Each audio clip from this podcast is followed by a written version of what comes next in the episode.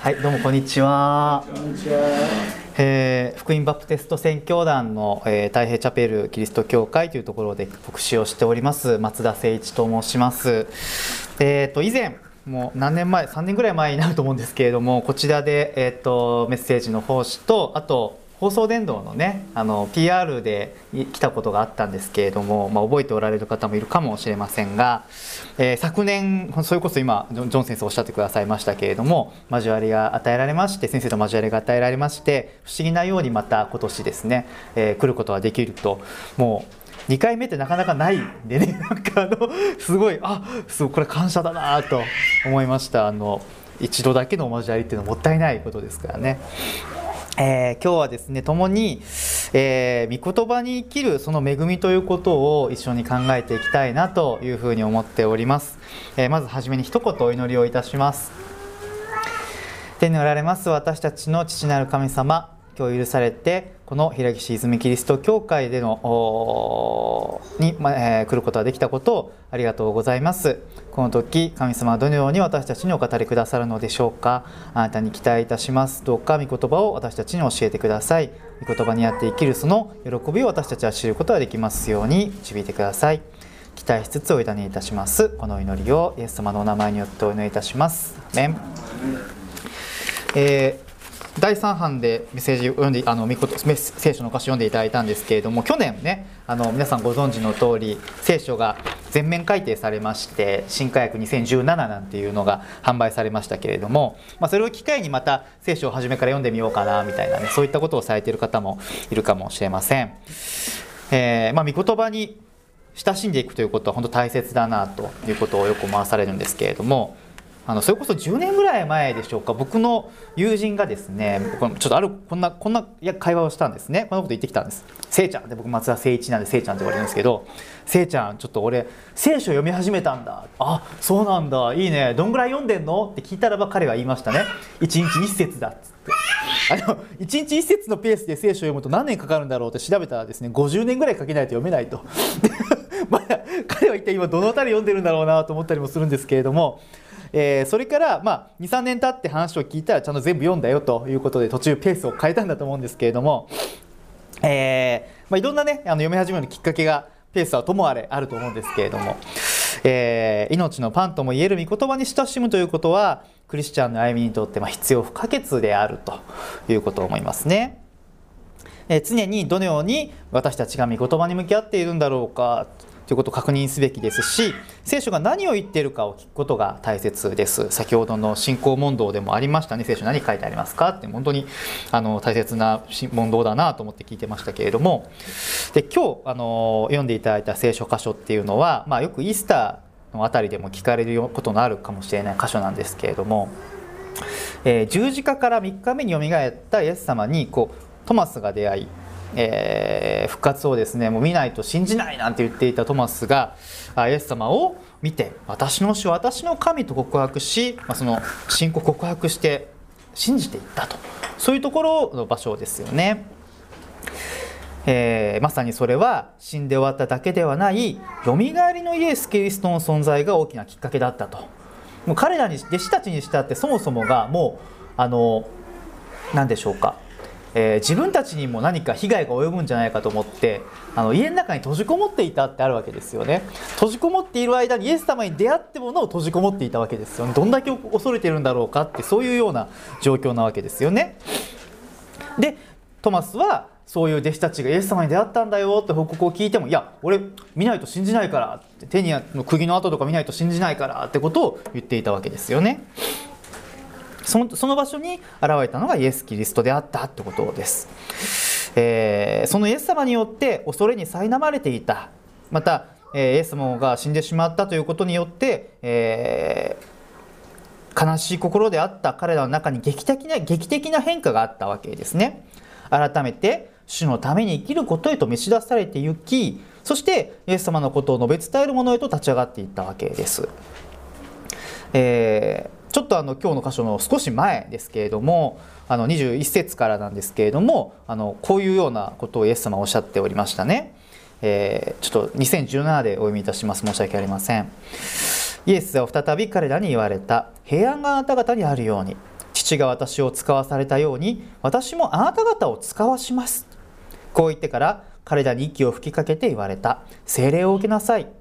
あなた方が誰かの罪を許すなら、その人の罪は許されます。許さずに残すなら、そのまま残ります。と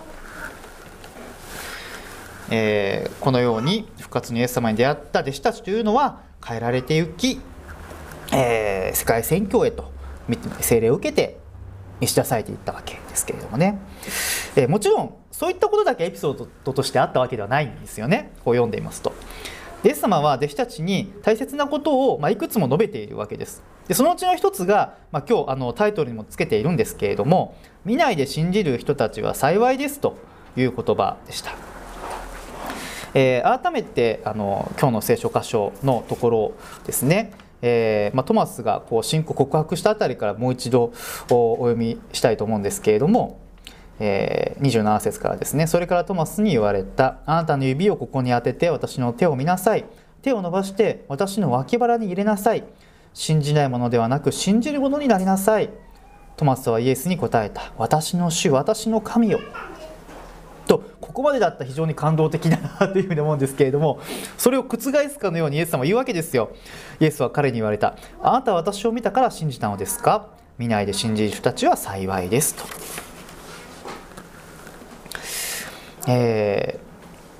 あなたは見たから信じたのですかっていうふうな言い方はですね、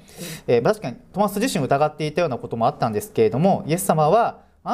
トマス、あなたは見たから信じたのですという状態を言い表す、そういうような言い回しの表現ですね。そして言ったことが見ないで信じる人たちは幸いですという、そういう言葉だった。なぜか、確かに私たちはイエス様が地上におられたであろう2000年前ならまだしも、今生きる私たちというのはもう視覚的にイエス様ってどんなお方かなんて見ることなんかできないですよね。イエス様ご自身天に帰られたのであり、何かイエス様が直接を見て信じるなんてことは確かに難しいことなわけです。でも御言葉ではこういうふうに言うわけですよね。あな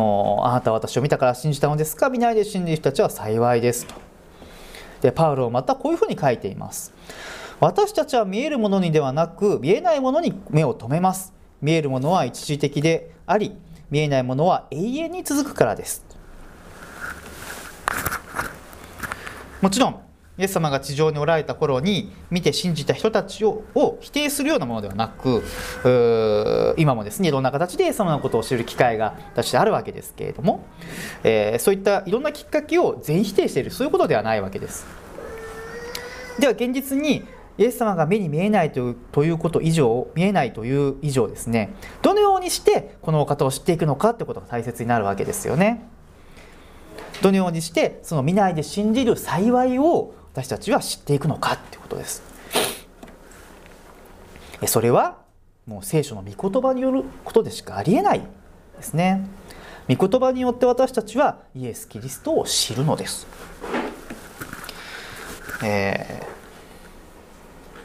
こういうふうに聖書でも書いてありますよね。信仰は聞くことから始まります。聞くことはキリストについての言葉を通して実現するのです。ローマの10章17節ですけれども、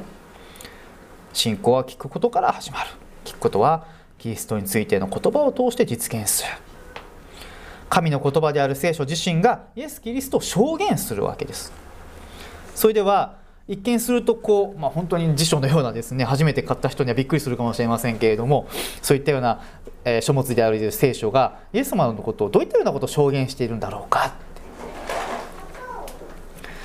先ほどの信仰問答をもう一回言ってもいいぐらいなんですけれども、少しまた細かく言うならば、何よりもまず私たちの罪からの救いについてですよね。創世記でアダムとエバが罪を犯してから人間が陥ってしまった自分では拭うことのできない罪、解決することができないその罪の問題から救うために神様はまず、アブラハムを選び、彼の子孫を神の民として用意したこと、そしてその民の一人として神の一人子が生まれ、救い主として人間を救う、そういうような計画をされたということです。皆さんもご存知のような流れの話なんですけれども、それがもう聖書全体を通して記されていってるわけですよね。だからこそこういう御言葉があると、有名すぎる聖書の言葉ですけれども、ヨハネ 3:16、17ではこういうふうに言いますよね。神は実にその一人子をお与えになったほどに世を愛された。それは御子を信じる者が一人として滅びることなく永遠の命を持つためである。神が御子を世に使わされたのは世を裁くためではなく、御子によって世が救われるためであると。第一ヨハネではこうもありました。私たちが神を愛したのではなく、神が私たちを愛し、私たちの罪のためになだめの捧げ物としての御子を使わされました。ここに愛があるのです。まさに神様が私たち人間を愛しておられたからこそ、私たちの救いの計画ということがなされていったわけです。罪のままでいることを良しとされなかった。全ての人間が罪の裁きに遭うことを良しとしなかった。聖書は私たちの罪が明らかに示す、明らかにする、そういう書物だとも言えるかもしれませんね。アダムとエバから始まり、その息子カインとアベルの出来事では、カインは人類最初の人殺しとなってしまいましたよね。またアブラハムの祝福から始まり、神の民とされたイスラエルの民たちもまた異教の神々を拝んでしまう。その罪に対して徹底的な清さを持って裁く神様の姿があった。結局のところ、人間というもの自体があなたの神である主を愛せよという御言葉の意味が分からずに、自分本位で、神様なき生活をしてしまうような存在であると。神様が中心にないような罪に流されてしまう、そういう性質があるんだということをまた聖書を通して知っていくことができるかもしれません。だからこそ私たちの救いが用意されたんだということです。そのために神の一人子であるイエス・キリストはこの地上に使わされたのだということを聖書は言っています。聖書はそこに中心が置かれているとも言えるでしょうね。旧新約ともに全てがイエス様につながっていくと。聖書はそのようなイエス・キリストの生涯、そして救いを表していると言えるわけですね。そして2つ目には、事実イエス・キリストご自身が神であるというお方である、そういったことが証言されているということですね。それはイエスが勝手に俺神だからみたいなことを自称したわけではなくて、イエス様ご自身が神の権威を持ち歩んでいたのだということですね。目に見えない神を表したお方がイエス様であるということを示していったわけですよね。例えば、あなたの罪は許されたと罪を持つ者に罪の許しの宣告をしましたし、父が死人を生かし命を与えなるように、子もまた与えたいと思う者の命を与えますと、命を与える権威を持っておられました。人間ではありえないような、神でしかなすことのできないことをされていったわけですね。だからこそそれに反発するような立法学者のような指導者もいたわけですけれども、それは事実イエスが神であることの裏返しのような反応だったとも言えるでしょう。それでは弟子たちはイエス様はどのようなお方と考えていたのか。トマスの私の主私の神よという言葉に代表されるように、よみがえりのイエス様、十字架とよみがえりのイエス様を知ったことにより、出会ったことにより、事実そのお方が私の主であると信じたわけです。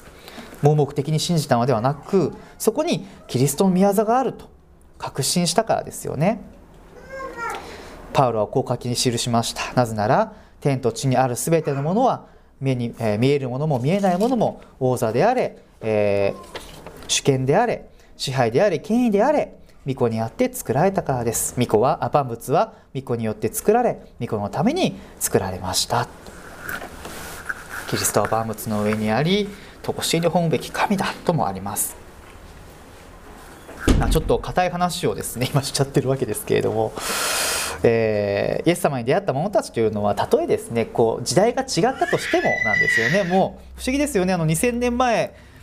に信じた方々、何だったら旧約聖書の時代から同じ神様を言っているのに、どういうわけか共通性があることを皆さんおっしゃってるわけですよね。で、私たちもその方を今の時代に信じている、これ本当不思議なことじゃないかなと思いますよね。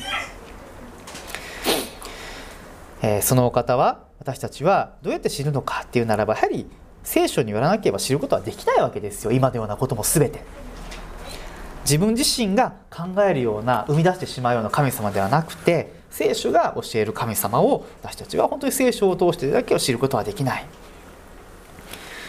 聖書はあなたに知恵を与えて、キリストイエスに対する信仰による救いを受けさせることができますとありますように、聖書自身が私たちを救いへと導いてくださるのです。私たちはこのようなお方を知るためにどのように御言葉に向き合っているのかということが問われているのではないでしょうか。どのように聖書に教えられているのかということが問われているのではないでしょうか。もちろんですね、聖書をコンスタントにたとえ50年かかっても一節ずつ読んでいくことも大切だと思うんですけれども、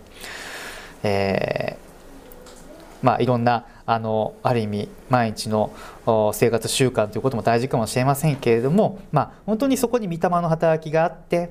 神様が私たちに御霊によって啓示してくださいましたとあるように、その働きによって御言葉を通して神様を知っていくというその過程がやはり大事かなと思わされます。ただなんとなく読んでいるだけではですね、文字を追うだけなのでわからない、生きた御言葉が私たちに働くようにということを祈り求めながら聖書を読むことっていうのは大切かなということを思うわけですよね。御言葉に生きるということはキリストを知るということであり、キリストの栄光を知ることでもあります。また知るだけではなく、そこに応答するということもあります。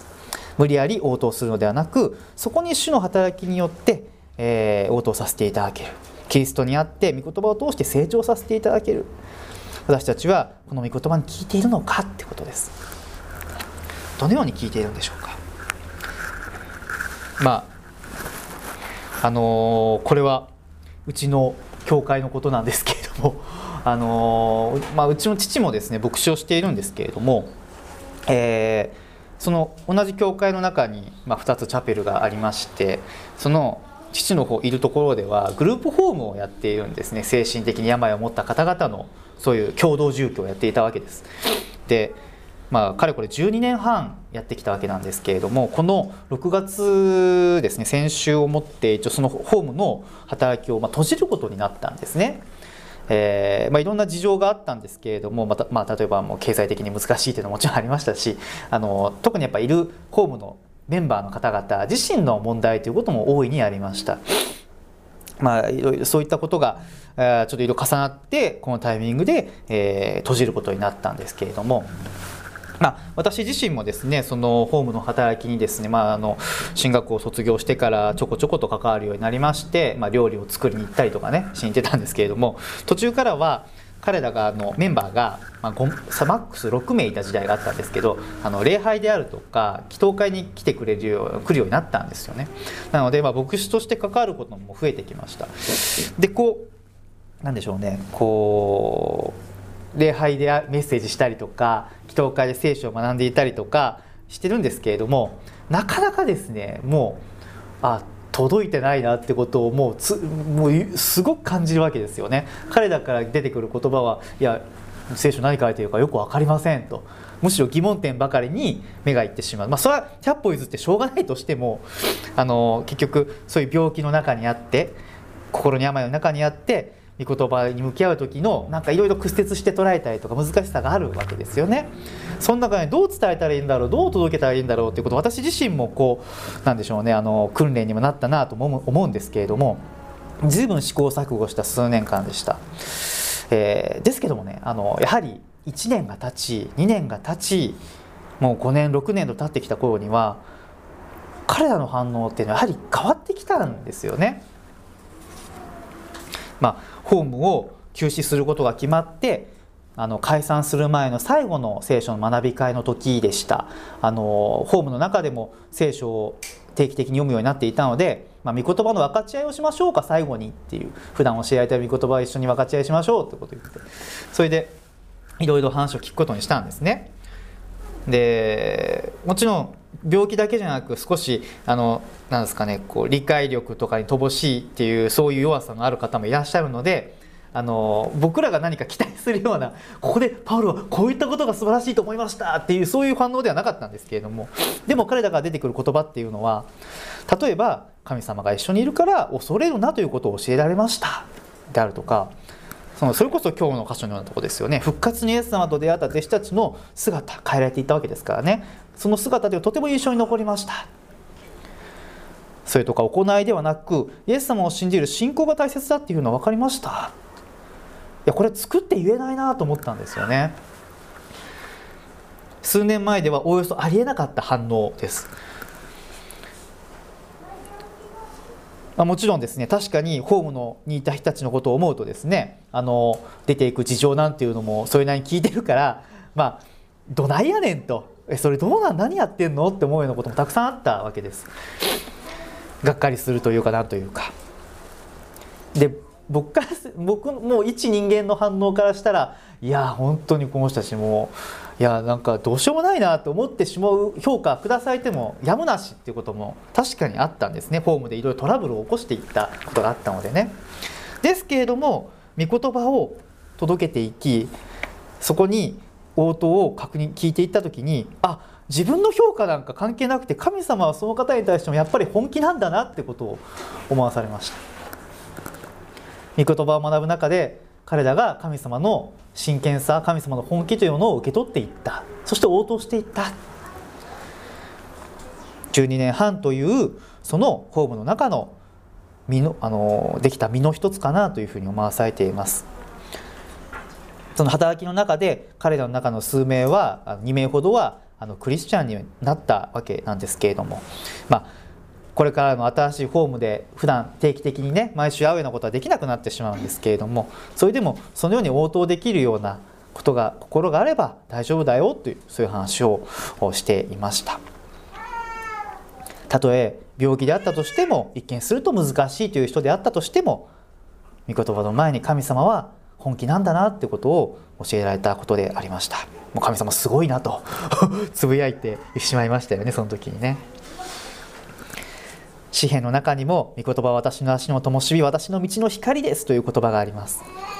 御言葉に生きるということは、そのような御言葉に力があるんだということを認めることではないでしょうか。忙しくなりますと、どうしても御言葉に向き合うことがおろそかになってしまうことがあるかもしれませんよね。御言葉を読めないとか、祈れないとか、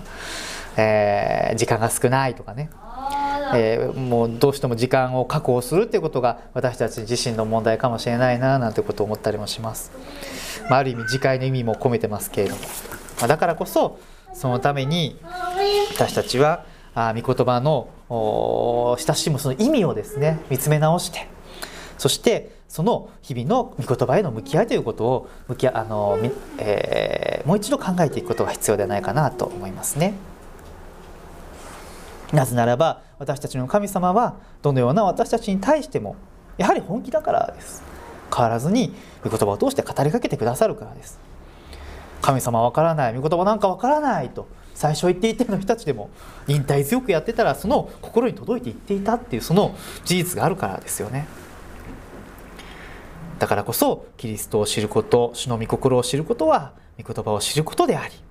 御言葉に生きるということは未来で信じるその幸いへとつながっていくのではないでしょうか。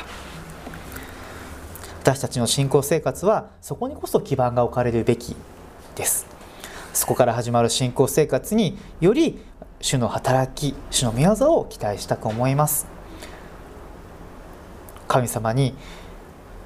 ふさわしく、神様の前に歩むのにふさわしく応答する、その導きを期待していきたいというふうに思います。私たちの神様は私たちに対して御言葉を通して本気だからです。あなたは私を見たから信じたのですか。未来で信じる人たちは幸いです。ではお祈りをいたします。私たちの天の父なる神様、皆を賛美いたします。神様は私たちに神様の言葉である聖書を与えてくださいました。心から感謝いたします。私たちはその御言葉にどのように向き合っているでしょうか。